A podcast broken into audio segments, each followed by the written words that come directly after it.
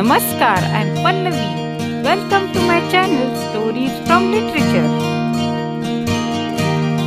A Tale of a Tale.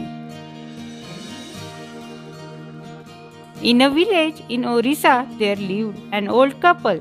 The man was called Bapu, the woman Malu. They were childless and poor. Bapu owned a small piece of land on which he grew vegetables. Some the couple ate and the rest they sold. The village on the outskirts of dense jungle had always been a quiet, peaceful place. The old couple was quite content and spent most of their time in the worship of Lord Jagannath. However, of late, a menace in the form of a tiger had started plaguing the village. He was sly fellow who happened to stray into the village one night.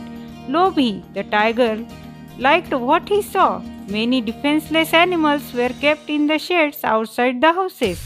Lobi began picking up the sheep, goats, cows one by one. It would attack in the middle of the night when the entire village was asleep and grabbing his quarry disappear. Very soon the villagers were at their wits' end. How were they to tackle the menace of this silent predator? A meeting of the panchayat was called. Let us tie the animal in the courtyards, someone suggested. The rich, whose houses had courtyards, agreed and shifted their animals there. But the walls of the houses were hardly any hindrance for the tiger that was growing bolder with each successful attack. He started jumping over the walls rather than running away with the victim. He started gobbling them up right there under the very nose of the householders. A day came when Lobi started attacking during the day too. No one was there to challenge the tiger in the entire village. The villagers, who had never encountered anything more dangerous than a wayward fox or a grumpy bear, were terrified of Lobi. This time, an emergency meeting of the panchayat was called. The monster is becoming more and more dangerous with each passing day, the headman said. Yes, at this rate he will start attacking humans next, said the village master. I think we now have no alternative but to leave the village, suggested the headman. Where can we go? There was a chorus of voices. To Johanpur, the village on the other side of the river. The headman of the village knows me. We can stay there for some time. Once the village is deserted, the tiger will lose interest and hopefully disappear forever. We can then return. Everyone agreed. That night itself, all the villagers except the old couple left for Johanpur. Don't you think we should also leave the village? asked Malu. What will we do by going to Johanpur? I am too old to work. We will starve there. It is better to get killed in one stroke than to starve to death, Bapu said. Malu could not help but agree. The next day, when it was still dark, Bapu got up, dug a ditch in the village square. He sprinkled the petals of a wild flower that had a very strong smell. Inside the ditch around it, he asked Malu to get in. He then picked up a wheel of a bullock cart lying nearby. He got into the ditch and pulled the wheel on top. The tiger came and searched around. All he found was an old lame buffalo abandoned by its owner and made a meal of him. He then went to the village square and roared. Then he noticed the cart and sat on it. Owing to the fragrance of the flowers, he could not get the smell of the old couple. After some time, Lobi dozed off. This was the moment Bapu had been waiting for. Lobi's tail had been hanging between the spokes of the wheel. He gently picked it up, pushed it through the hub of the wheel. The hub was like a hollow ring made of iron and the tail fit snugly. Bapu then whispered to his wife Malu, Listen, I will pull the tiger's tail with all my strength. You grab me by my wrist and don't let go, whatever happens.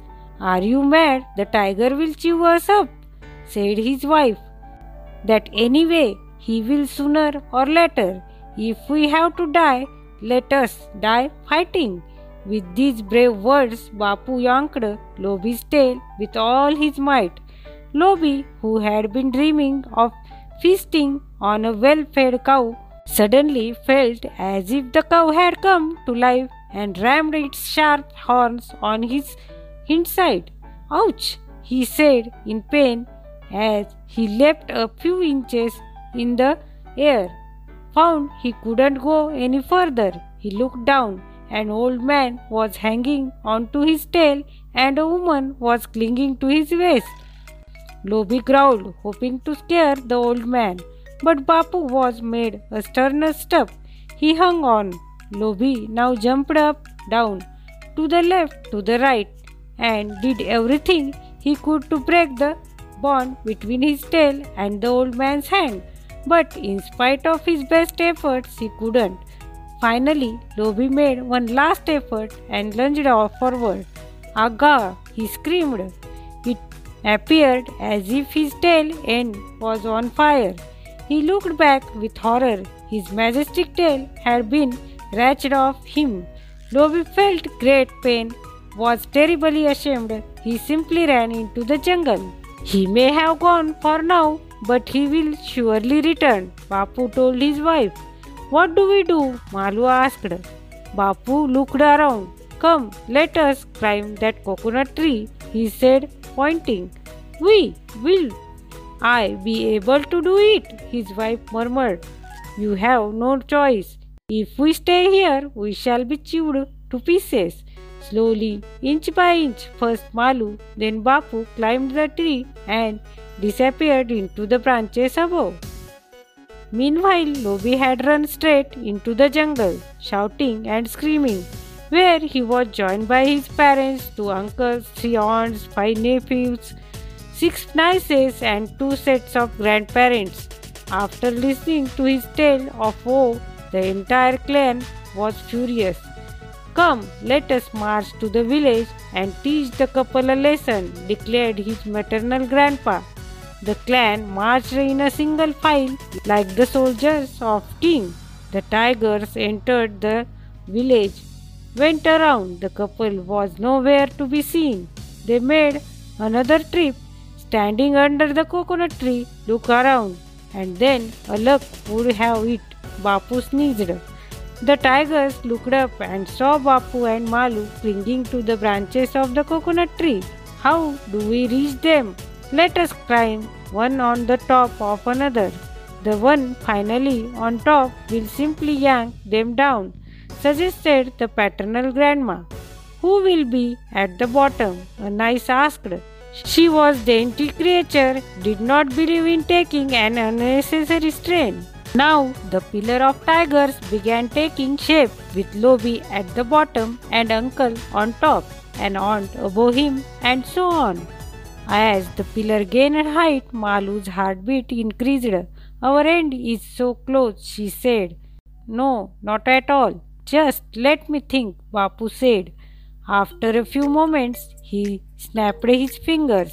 I have an idea. You start wailing loudly, and I shall do the rest. Malu did not need much persuasion to cry, as it is she had been close to tears ever since the pillar had begun taking shape. Oh my god, that will happen now. The tigers will eat us alive, she wailed. Stop crying, Malu. You see the coconuts growing on this tree. Well, I shall pluck them one by one and hurl them at the tailless creature. You know how good my aim is.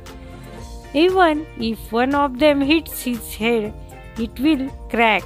Then tailless will become headless too. Down on the ground, Lobi heard the ominous words. This old man will surely be the death of me. He has taken my tail, now he is after my head. I better escape, he thought. Then he slowly edged himself out and was about to start running when the entire column of tigers came tumbling down. Heads cracked, ribs broken, legs fractured, tail twisted.